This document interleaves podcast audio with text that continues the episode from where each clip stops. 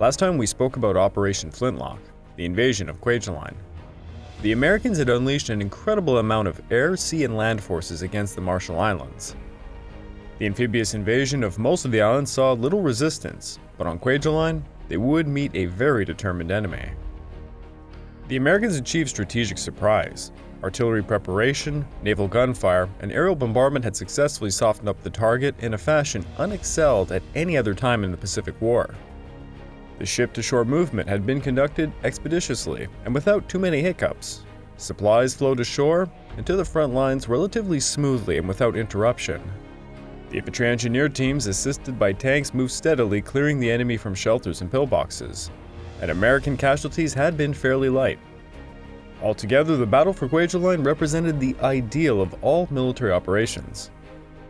Then we covered a bit of the Burma front, where the Allies unleashed an offensive while the Japanese unleashed their own Operation HA-GO. This episode is Operation Hailstone The Smashing of Truk. Welcome back to the Pacific War podcast week by week, I'm your dutiful host, Craig Watson. Before we begin, I just want to remind you all that this podcast is only made possible through the efforts of Kings and Generals over at YouTube. Perhaps you want to learn a bit more about World War II? Kings and Generals has an assortment of episodes on World War II and so much more, so go give them a look over at YouTube. So please subscribe to Kings and Generals over at YouTube and continue to help us produce this content by checking out www.patreon.com slash kingsandgenerals. And hey, don't forget about our sister podcast over at The Age of Conquest, The Fall and Rise of China podcast, written and narrated by me. And if after all that you were still hungry for some more history, why don't you check out my personal channel, the Pacific War channel over at YouTube. Over there, I've just released part two in my five part series on the Japanese invasion of Manchuria. That episode highlights the resistance of Ma Zhishan, a quite interesting and heroic story.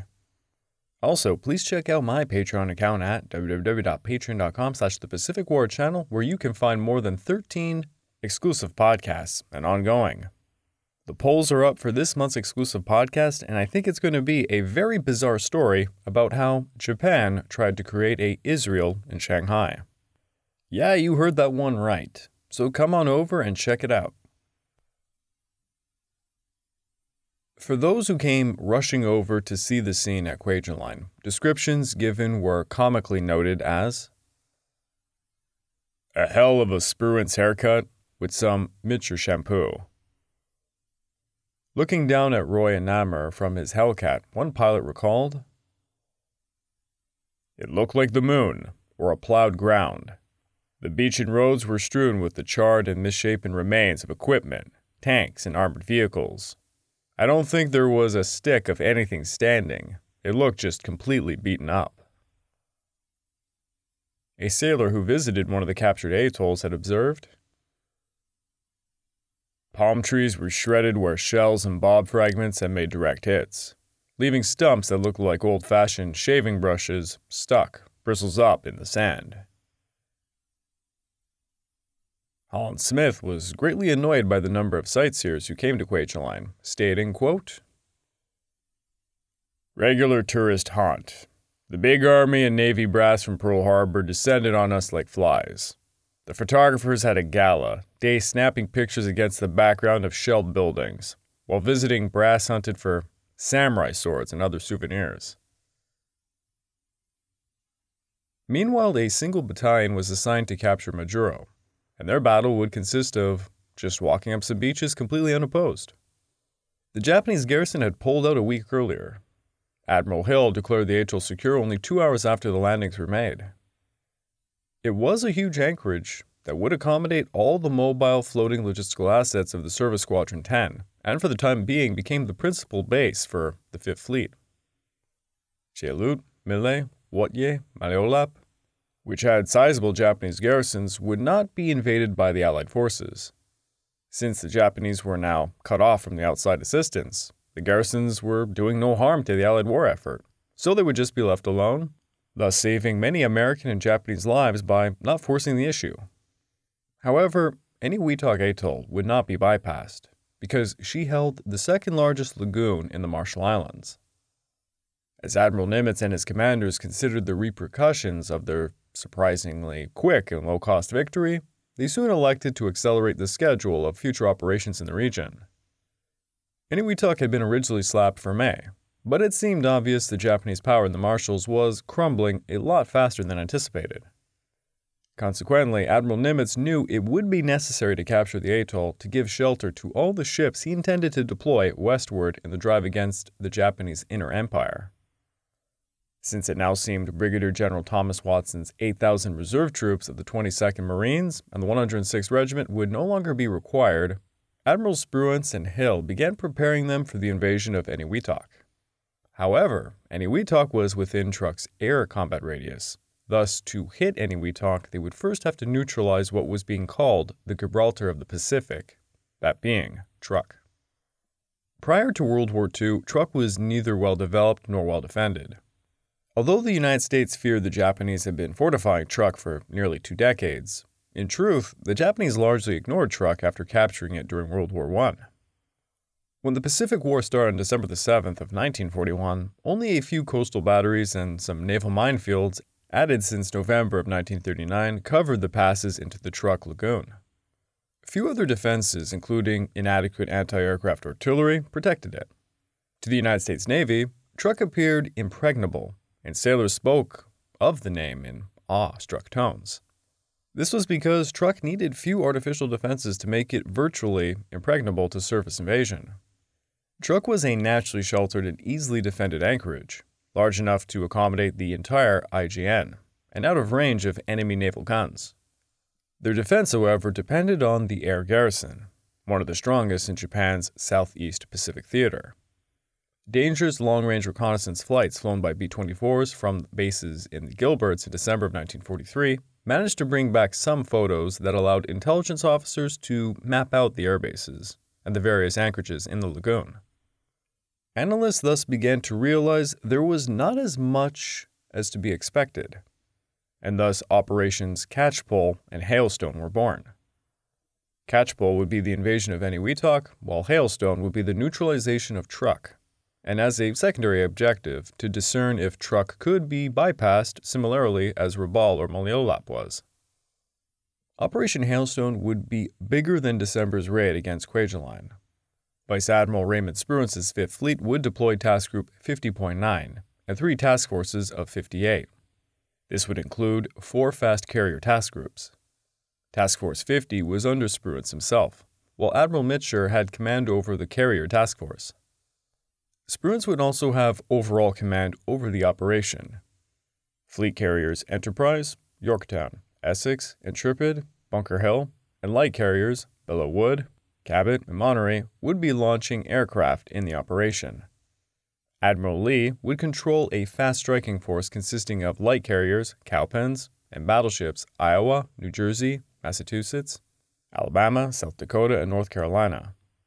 Ten submarines would be lurking like sharks around Truk independently, seeing if they could possibly intercept some IJN forces trying to escape or rescue. They could also help U.S. down pilots during the attack. To prepare for the operation, on February the 4th, a lone PBY Liberator launched off Torokina's airfield to carry out reconnaissance of Truk. The photos indicated that Truk's lagoon held a battleship, two aircraft carriers, six heavy cruisers, and four light cruisers, possibly 20 destroyers, and 12 submarines. The PBY was spotted and fired on by warships within the harbor, and several fighters were launched to intercept, but only one, a floatplane fighter, came even close to actually hitting them. The pilot managed to hightail it out safely. The American reconnaissance flight alerted Admiral Koga that they could expect a very heavy raid at any moment, so he ordered all of his warships to depart the lagoon before February the 21st, the date that they predicted the Americans would hit. The departure was extremely hasty. Two auxiliary aircraft carriers had just arrived to Truk the previous month. When the departure order came, they haphazardly unloaded their aircraft in order to leave quickly. The aircraft were left parked nose to tail on the airport aprons and taxiways. Cargo ships equally hastily unloaded stores so they could leave. Fuel barges were drained to the top off of the tanks of the combined fleet's major units. They had to be tediously refilled from tankers, a task made very difficult by choppy seas kicking up rough weather between February the 13th and the 15th. On February the 12th, most of the combined fleet's major units had left Truk for Palau. The light cruiser Agano, previously damaged and under repair, could not depart until February 16th. Its departure was so late it would be caught and sunk by the newly arrived U.S. submarine screen. Other ships were still preparing to leave, their departure delayed by bad weather and slow refueling. Of those ships still trapped at Truk were the Fourth Fleet of Vice Admiral Kobayashi Masami, consisting of light cruiser Naka, destroyers Maikaze and Oite, alongside many units of the Eighth Fleet and several transports. There was also, of course, various auxiliary, destroyers, repair ships, transports, and the Sixth Fleet of Vice Admiral Takagi Takeo's headquarters. On February the 5th, Admiral Hill learned he would be commanding the Eniwetok Expeditionary Forces, and he had less than two weeks to prepare for them. Moving up the invasion of Eniwetok required stripping the new garrisons of Kwajalein and Roi-Namur of a lot of manpower and supplies. The landing boat crews were green and had no real training with the troops as recalled by General Watson. The infantry, amphibian tractors, amphibian tanks, tanks, aircraft, supporting naval ships, and most of the staffs concerned had never worked together before. Yet, we will not be talking about the invasion of Eniwetok in this episode. That'll be a next episode. What we're going to be diving into is Operation Hailstone. Operation Hailstone had been long on the American drawing board, on December the 26th of 1943, Admiral Nimitz had informed Admiral King that he thought the operation would become feasible by the following April, but he pledged to do it earlier if circumstances allowed. Much depends on the extent of damage inflicted on enemy in all areas in the next two months. Located 669 miles southwest of Eniwetok, Truk was a colossal atoll it held a cluster of around a dozen islands near the center of its lagoon. Around 2,000 Micronesian natives lived on the islands, mostly in thatch huts on grassy plains and beaches. There was a sense of dread amongst the aviators and crewmen of the task forces assigned to the operation. After all, they were to attack the mystery base. Truk had acquired something of a reputation as an unsayable fortress. It was thought to be a major hub of Japanese air power, defended by hundreds of crack pilots and Zero fighters. The task forces sortied westward on February the 12th, and no Japanese would even bother their approach. The carriers got to their assembly point 90 miles northeast of Dublon before sunrise on February the 17th. At 4:43 a.m., the operation kicked off when five fleet carriers launched 72 Hellcats to go knock out the enemy air power prior to sending in the bombers. This was a new technique Admiral Mitscher had concocted himself. The Japanese were caught completely unprepared. No Japanese aircraft were even in the air when the radar picked them up. The IJN's 22nd and 26th Air Flotillas were on shore leave, and their radar had difficulty detecting low flying aircraft, a weakness Allied intelligence definitely exploited. Despite this, the Japanese tossed around 90 aircraft, half of which attempted to intercept the U.S. fighters without any coordination. Within just minutes of combat, 30 Japanese fighters were shot down. By the end of the engagement, a total of 55 would be destroyed. The Americans only lost four Hellcats, and at least one of them, according to VF 6 pilot Alex Vaquero, one was a victim of friendly fire. There was dogfights all over the place, I even saw one of our Hellcats shoot another Hellcat down. It was a great deflection shot, but one of our guys just shot first before being sure, and this other poor pilot was forced to parachute out. In the course of the action, I saw a number of Japanese parachutes in the air. The American pilots had expected to be facing 200 Japanese aircraft. According to estimates given in post war interrogations, the Japanese had 68 operational airplanes on the Moen field, 27 on Dublon field, 20 on Eten, and 46 on Param, for a total of 161. Parked on the big field at Eten were some 180 aircraft that were damaged, most grounded for lack of spare parts or immobilized for lack of air crews. Most of these would be destroyed on the ground. Although Admiral Koga anticipated the Americans would make a move against Truk, air and naval forces were not on alert when the American planes suddenly appeared overhead. According to Masataka Chihaya, a staff officer with the 4th Fleet. The pilots, ground personnel, and ship's crews had been kept in 24 hour readiness since the overflight of the two Marine PBYs two weeks earlier, and had reached a state of collective exhaustion. Another factor for this catastrophe was that of morale, and even discipline had eroded since the withdrawal of the heavy warships. Pilots had refused to climb into their cockpits when ordered. Many had gone absent without leave. The atoll's commander, Vice Admiral Masami Kobayashi, had apparently concluded that the American fleet was still engaged in the Marshalls and authorized a downgrade in the alert level. On February the 16th, many pilots and other personnel had left their barracks for some R&R. The morning of the American raid would find a large proportion of Truk's aviators asleep in the atoll's largest town, on the island of Dublon, who had partied pretty hard the night before. They got really drunk. Their only means of returning to the airfield on islands like Eten was by ferry, and the ferry could not accommodate all of them at once. As you can imagine, this was a complete disaster. Many aircraft, both on Eten and at the airfields at Moen and Param Islands, had been disarmed and drained of their fuel. Quite simply put, Kobayashi fucked up, really bad, and his failure to keep his forces on alert put an end to his naval career.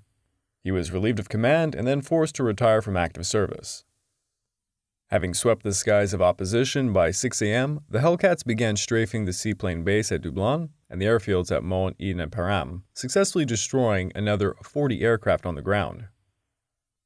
As the fighter's sweep was ending, 18 Avengers emerged, dropping their payloads onto the airfields, neutralizing Truk's air power. As such, the living hell created by strafing and bombs saw a total of 125 operational aircraft and 110 air arsenal aircraft get destroyed or seriously damaged on the ground. With Truk's air power neutralized, the next American objective was to hit the shipping in the lagoon. So the carriers then began launching full deckload strikes, staggering the launches so that there would be aircraft over Truk virtually continuously for the rest of the entire day. James D. Ramage, flying a Dauntless of the VB 10, noted that several Zeros flew by him without even offering combat. He assumed that they were dispirited by the one sided results of the air fight, and they were determined to survive it. This was a syndrome that had become increasingly common during the later stages of the South Pacific Air Campaign. Due to the lack of air cover or warning, many merchant ships were caught at anchor with only the island's anti-aircraft guns for defense. At 7:30 a.m., the first shipping began to be attacked. Yorktown's bombers rapidly sank the cargo ship Fujikawa Maru and then bombed the submarine tender Rio de Janeiro Maru, which was hit by a 1,000-pound bomb dropped by Yorktown SBD Dauntlesses east of Uman. She would stay afloat, but would sink the next day. Another submarine tender, the Heian Maru, headquarters of Vice Admiral Takagi Takeo, was hit twice, but the ship would successfully survive the relentless American attacks, then offloading Takagi on Dublon after sunset. By 9:23 a.m., Lee's battleships, heavy cruisers, and destroyers came in close to try and catch escaping ships. Some Japanese vessels attempted to flee via the atoll's northern pass, but they were bottled up by the aerial attacks and by Lee's warships most of them would be successfully sunk by 1 o'clock. The famed Marine fighter ace, Major Gregory Pappy Boyington, of the Black Sheep Squadron, VMF 214, had been shot down tragically. He was captured off Rabaul a week before Hailstone. Alongside other POWs, he was flown into Truk while the raid was developing. As the Betty bomber carrying them rolled to a stop, suddenly Pappy and his fellow prisoners were thrown onto the airstrip. They looked up and they were shocked to see Hellcats flying low over the airfield, walking .50 caliber fire across the parked planes. The bomber from which they had just been ejected went off in a sheet of flame. The Americans were shoved into a pit by the side of the airfield, and they watched the action from overhead. They cheered on the attackers. Pappy recalled this. There was so much excitement, I couldn't do any differently. I just had to see those NIP planes, some of the light planes like Zeros, jump off the ground from explosion of our bombs and come down clang, just like a sack of bolts and nuts. The planes caught on fire and the ammunition in them began going off. There were 20 millimeter cannon shells and 7.7s bouncing and ricocheting all over this pit. Some of these hot pieces were tossed back out of the pit with our hands. Enterprise dive bombers dropped 1,000 pound armor piercing bombs on targets chosen from aerial photos taken earlier. The planes hurtled down through flak bursts and smashed the stationary ships. A bomb hit the stern of the 13,000 ton Hoyomaru. The 7,000 ton aviation store ship Kiyosumi Maru was lit up. A VT 6 Avenger flew over the ammunition ship Kokumaru and landed a bomb den setter amidship. The target went up in a huge rolling ball of flame and engulfed the plane and destroyed it. The shockwave was powerful enough to rock Lieutenant Ramage's aircraft more than 2,000 feet overhead. He recalled this. It was, I think, the biggest explosion I'd ever seen, other than the atomic bombs. It was just an enormous blast. Five ships managed to escape the carnage within the lagoon. The light cruiser Katori, auxiliary cruiser Akagi Maru, destroyers Maikaze and Nowaki, and the small trawler Shonen Maru. Unfortunately for them, they ran directly into Lee's force at 1:30 p.m. Only the destroyer Nowaki managed to outrun the Americans as she fired a spread of torpedoes trying to cover her way. Spruance was ultimately the one who ordered the surface ships to come into the combat area, and this resulted in close calls for friendly fire. Mitscher would continuously order pilots to hold back their payloads against fleeing ships and to wait for identification first. Many of the aviators would accuse Admiral Spruance of seeking to have the big guns get their taste of the blood. But the big guns would basically only finish off some crippled ships. Minneapolis and New Orleans sank two immobilized ships with three to four salvos.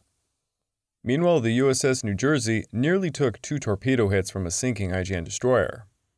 American ships came to the ailing IJN vessel trying to pick up survivors, but almost all the Japanese sailors took their own lives. The Iowa would take a bomb hit from a Japanese aircraft, but suffered little damage. If one or more of the American surface ships were to be hit by torpedoes, it may have very well cost Admiral Spruance's command. The ordinarily conservative fleet commander had behaved with impulsive bravado. It seems for no better reason than, as they would say, a black shoe's inborn desire to claim a piece of the action for the quote unquote big guns. Admiral Sherman's tactful conclusion was this This expedition accomplished little and only complicated the attacks by the carrier planes. Lieutenant Ramage would be less gentle with his words. So the big battleships finally drew blood against a cruiser that was almost dead in the water. It must have been a great victory. The death toll for the first day of Operation Hailstone was more than 20 Japanese ships sunk, but the fun was not over. Six to seven radar equipped B 5Ns capable of tracking ships at night, launched perhaps from Rabaul or Saipan, hunted the U.S. carriers. They were spotted on radar as they approached the U.S. ships. Night fighters attempted to intercept them, but they were unable to find them in the darkness. The task force maneuvered to avoid the incoming bombers, which would have worked if the Japanese were using aircraft blindly flying a standard search pattern. However, the radar equipped Nakajimas detected the course change and they continued to home in on the carriers. Between 7 and 10 p.m., the aircraft made several approaches to the U.S. ships, but they were kept at a distance by heavy radar directed anti aircraft fire. The USS Yorktown launched a night fighter F-4U Corsair at 9:20 p.m. to intercept a particularly persistent Nakajima, vectoring the fighter towards the torpedo bomber. But for once, the Japanese used radar to better advantage than the United States so the Corsair never made contact with the Nakajima. The Nakajima was able to press its attack, launching a torpedo at the USS Intrepid. It struck near the starboard quarter, jamming the rudder, killing 11 aboard, and wounding another 17. The B 5N that dropped the torpedo apparently escaped unharmed. The USS Intrepid was in no danger of sinking, but she would have to make her way to Majuro for safety. The Americans then launched their own night attack on Japanese shipping in the Truk Atoll. At 2 a.m., the USS Enterprise launched a flight of 12 radar equipped Avengers to attack the surviving Japanese ships in the lagoon. Each aircraft was armed with four 500 pound bombs. The concept of performing a low altitude night attack, with the planes guided to the targets by radar alone, had been studied and discussed but never actually done. It required the pilots to navigate to Truk on instruments alone. Now, once over the lagoon, they circled over the anchorages until radar echoes provided an image of their targets. The mission would be a tactical breakthrough, unprecedented in the annals of aviation or naval history. Lieutenant Commander William Martin, who trained the airmen, recalled this. Radar displays at the time required an operator to do a great deal of interpreting. It was like learning a new language. Instead of being a polar plot, looking down on it like a map, the cathode ray tube just gave indications that there was an object out there. After considerable practice, a radar operator could determine that there was a ship there and its approximate size. You related the blip on the radar scope to the image of the ship. In about 30 minutes, the Avengers made 25 passes over Dublon and Eten, scoring 13 direct hits on ships two on the rocky inlets, mistaken for ships, and several near misses. As a result, around 12 vessels were sunk during the attack, including the Heian Maru. It was a remarkable performance by a dozen aircraft in the United States Navy's first carrier launched night attack. The following dawn, Mitscher sent another fighter sweep, though it would not be very effective as the Japanese had basically no surviving aircraft in the area. 200 aircraft met negligible air opposition over the atoll, as they worked over the remaining targets at their own leisure. Hundreds of incendiaries were dropped on smoking airfields, parking areas, and hangars. The bombers paid special attention to the fuel tank farms, which had been spared on the first day in order to prevent smoke from obscuring visibility. By noon, Japanese resistance was almost non existent, and there were no more worthwhile targets, so Spruance and Mitscher decided to call a halt to the attacks as it was considered that Truk no longer posed a threat to the Eniwetok invasion. Hailstone cost the Americans 12 fighters, 7 torpedo bombers, 6 dive bombers, and 2 float planes. 29 aircrew died, and 28 sailors died aboard the Intrepid. The operation had been one of the most smashing carrier raids of the entire Pacific War. Though most of Japan's heavy naval units had fled the lagoon, the Americans had sunk three light cruisers, four destroyers, three auxiliary or training cruisers, and six other naval auxiliaries. In addition, around 30 merchant ships were sent to the bottom of the lagoon, including five precious oil tankers.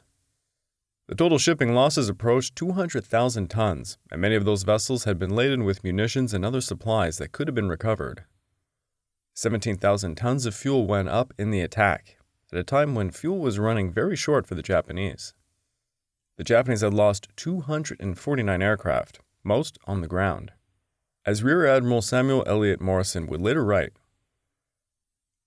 Courage and determination the Navy had shown from the first, but in the Marshalls it demonstrated mastery of the art of amphibious warfare, of combining air, surface, submarine, and ground forces to project fighting power irresistibly across the seas.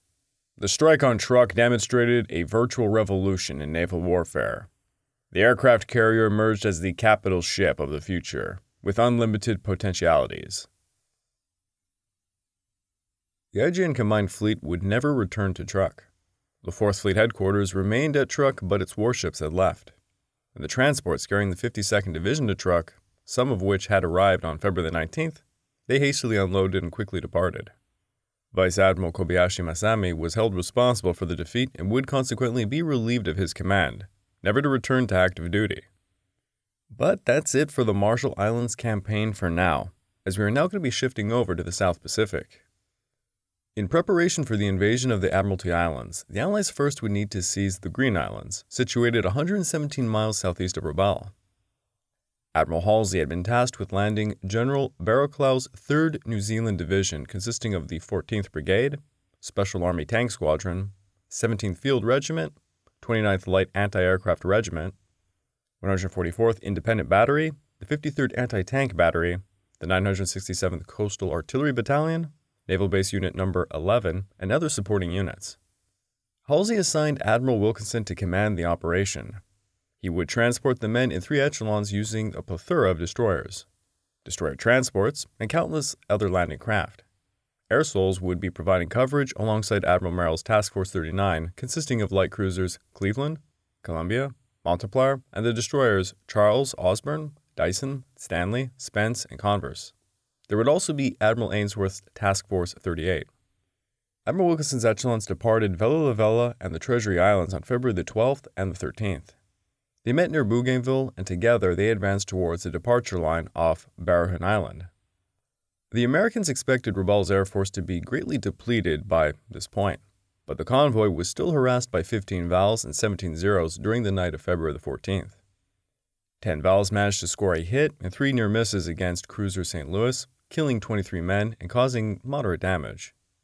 The bombers also tried attacking the landing craft, but apart from a near miss against LST 446, the landing force would proceed quickly and smoothly. The landing craft began taking off on the morning of February the 15th as Air fighters gained air supremacy over the skies of Nissan Island. 32 fighters from Squadron 14 of the RNZAF, commanded by Squadron Leader S.G. Quill, and Squadrons 1 and 18, commanded by Squadron Leader J.A. Altfield, both kept 18 aircraft continuously over the island until dusk flying sorties from the airfields at Empress Augusta Bay. Twelve Japanese bombers would be reported shot down. This was the last air opposition encountered during Operation Square Peg. With such a numerous fleet sending thousands of troops ashore with impunity, only 150 miles from Rabaul, this certainly proved AirSols was a force to be reckoned with. Ferried ashore in LCIs and LCVPs into the lagoon in southern Barahun Island, the troops would disembark at several landing beaches around Pokanian and the Tagalayan plantations.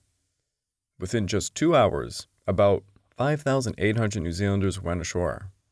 Patrols were sent out, and carrying parties began moving stores off the beaches further inland. As the beachhead was established, there was only a brief resistance from several Japanese barges around Sirat Island before a perimeter was established.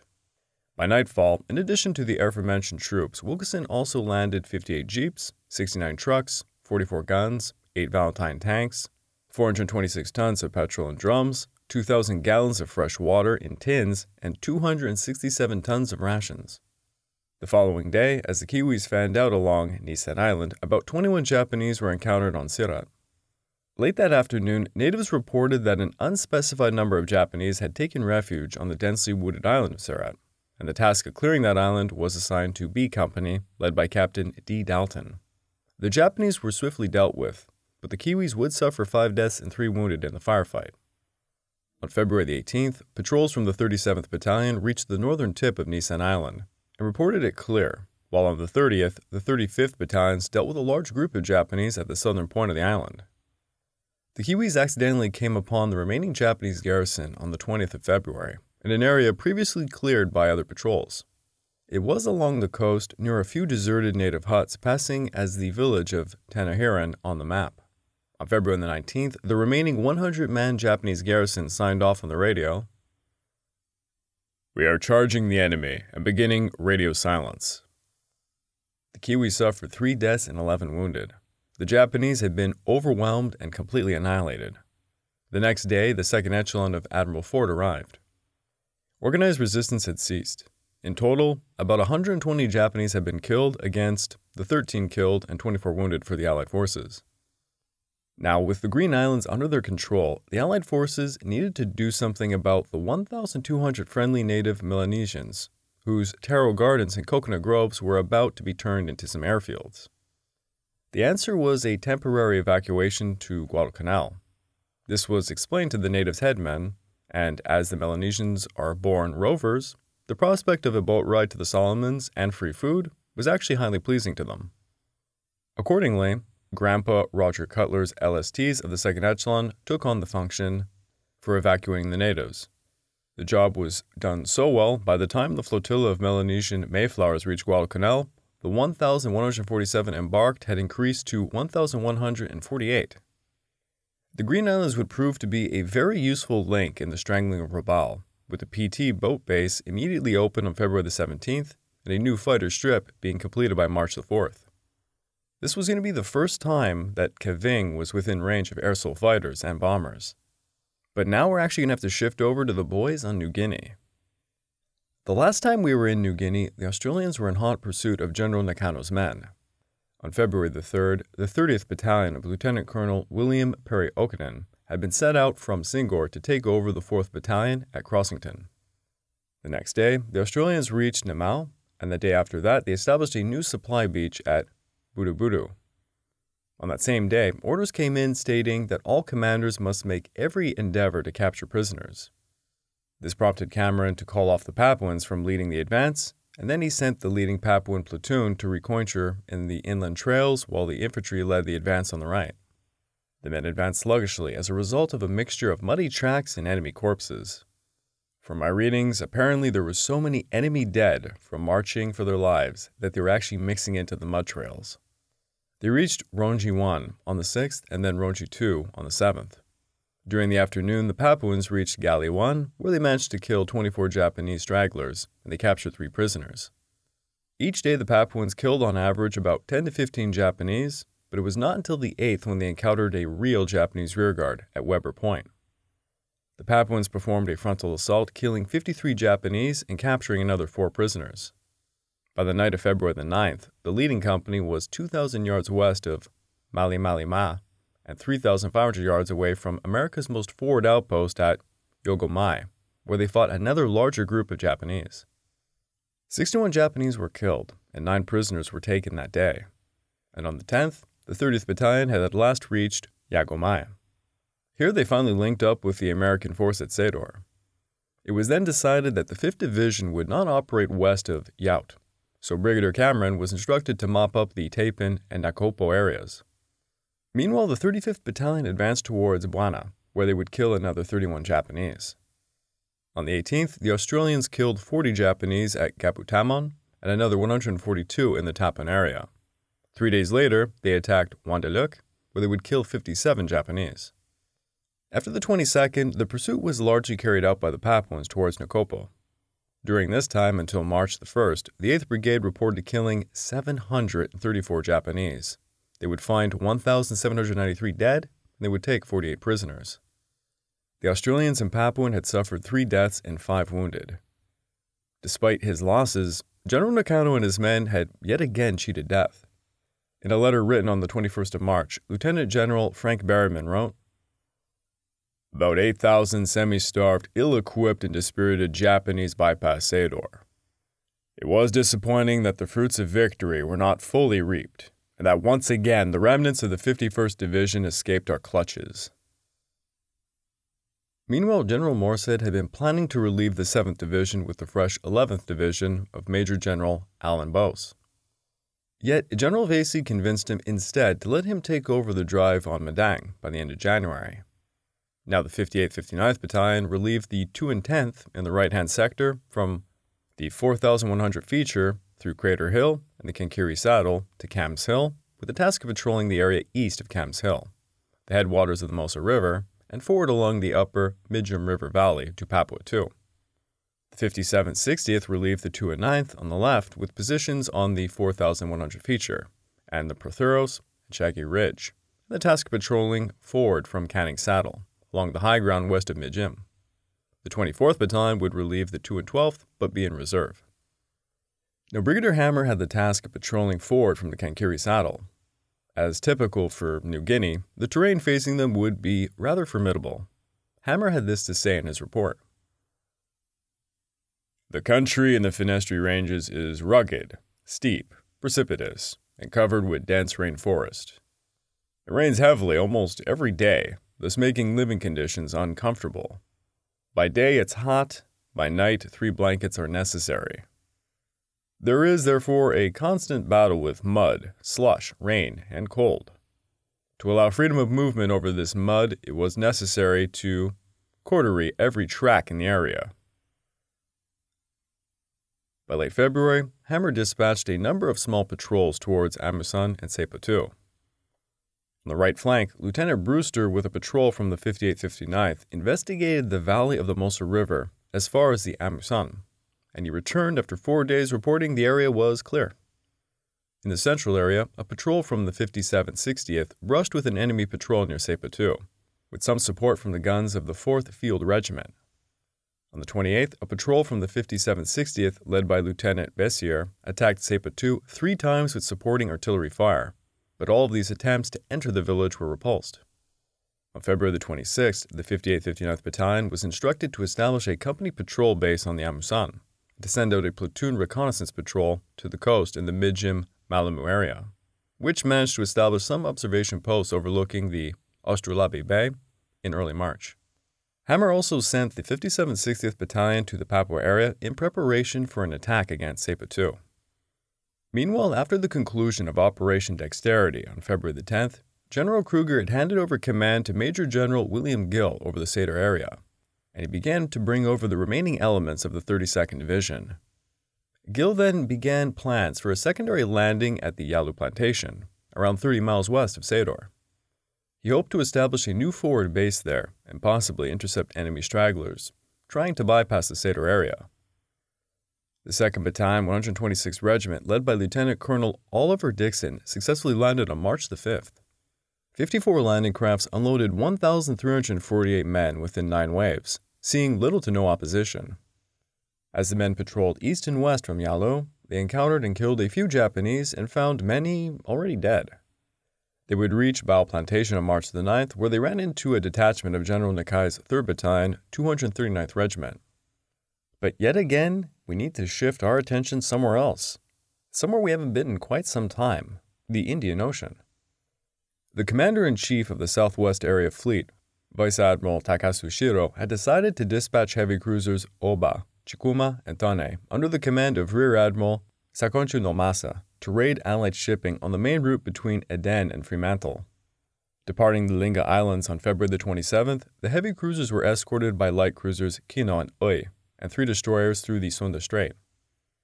The raiders were also supported by 10 medium bombers and 3 to 4 seaplanes based out of Sumatra and West Java, which conducted patrols in the direction of Ceylon. 3 to 4 submarines from the 8th Flotilla also monitored Allied shipping movements near Ceylon, the Maldive Islands, and Chagos Archipelago. On March the 6th, the Allies detected the force near the Lombok Strait. Fearing a possible attack, Western Australia was reinforced and the British Eastern Fleet was diverted. On the morning of March the 9th, Sakonju's cruisers came across the 6,200 ton British steamer Behar between Fremantle and Colombo. Upon sighting the Japanese ships, Behar's captain, Maury Simmons, ordered that his radio operators transmit the RRR code in order to notify other ships and allied bases that a merchant ship was being attacked by surface raiders. Tone's signals room picked up the message. The Tone then began signaling repeatedly to the Behar to surrender, but the Behar continued to flee. This prompted the Japanese cruisers to open fire.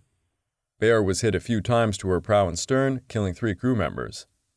Within just five minutes, Behar's crew and passengers began to abandon ship as she sank. Around 104 to 108 survivors were rescued by the Tone. Following the attack, Sakonju believed it was far too dangerous to continue raiding, as the Behar had sent out a distress signal. Thus, he decided to turn back, reaching Tanjung Priok on March 15th. Shortly after the Behar survivors were rescued, Sakonju sent a radio message to Tone's commanding officer, Captain Mayuzumi Haruo, reprimanding him for taking non essential personnel prisoners and not capturing the merchant ship. In this message, Sakonju ordered that all the survivors be killed. Mayuzumi was unwilling to do so. He felt it would violate his Christian religious beliefs. His executive officer, Commander Miyajunzuke, also opposed killing the prisoners, deeming it dishonorable. Mayuzumi radioed a request to Sakonju that the prisoners be put ashore somewhere, but this was rejected. The captain then visited Aoba to argue his case, but Sakonju remained unmoved and he told Mayuzumi to, quote, Obey my orders. Despite his misgivings, Mayuzumi ultimately decided to kill the prisoners. On the night of March the 18th, all the prisoners on board the Tone were beheaded by several of the cruiser's officers. Mayuzumi watched the killings from the ship's bridge, but Mia refused to take part. The number of crew to be executed was between 65 and 100. Following the massacre, 15 to 36 survivors were transferred to Aoba. The party sent to Aoba included Simmons, the Behar's chief officer, and several other senior officers, as well as both the ship's female passengers. All of them were landed at Tanjung Priok. After the Pacific War, the Allies prosecuted the officers responsible for the murders on board the Tone. Vice Admiral Takasu died from disease in September of 1944, but Takanju was tried by the British in 1947 at Hong Kong, and he was sentenced to death and executed by January the 21st of 1948. Mayuzumi was convicted for his role in the killings and sentenced to three years imprisonment. Sakonju stated in his affidavit that he was, quote, retaliating against the execution and inhuman treatment of Japanese prisoners by the Allies in Guadalcanal. Mayuzumi stated in his defense that he was following Sakonju's orders. Mayuzumi received a lighter sentence due to his repeated requests for clemency for the prisoners' lives. Sadly, this was yet again another scene of absolute horror during the Pacific War. I would like to take this time to remind all of you that this podcast is only made possible through the efforts of Kings and Generals over at YouTube. Please go subscribe to Kings and Generals over at YouTube and continue to help us produce this content by checking out www.patreon.com slash kingsandgenerals. And Generals. And hey, don't forget about our sister podcast over at The Age of Conquest, the Fall and Rise of China podcast, written and narrated by me. And if after all that you are still hungry for some more history content, why don't you check out my personal channel, the Pacific War Channel, over at YouTube. Over there, I'm just about to release the third part in my series on General Kanji Ishiwara.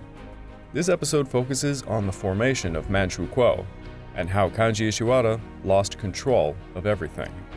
My Kanji Ishiwara series was originally an exclusive on my Patreon account, which can be found at www.patreon.com slash the Pacific War Channel.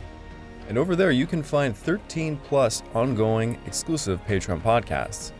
There is currently a poll up for the next subject, and it looks like a very weird story is about to win.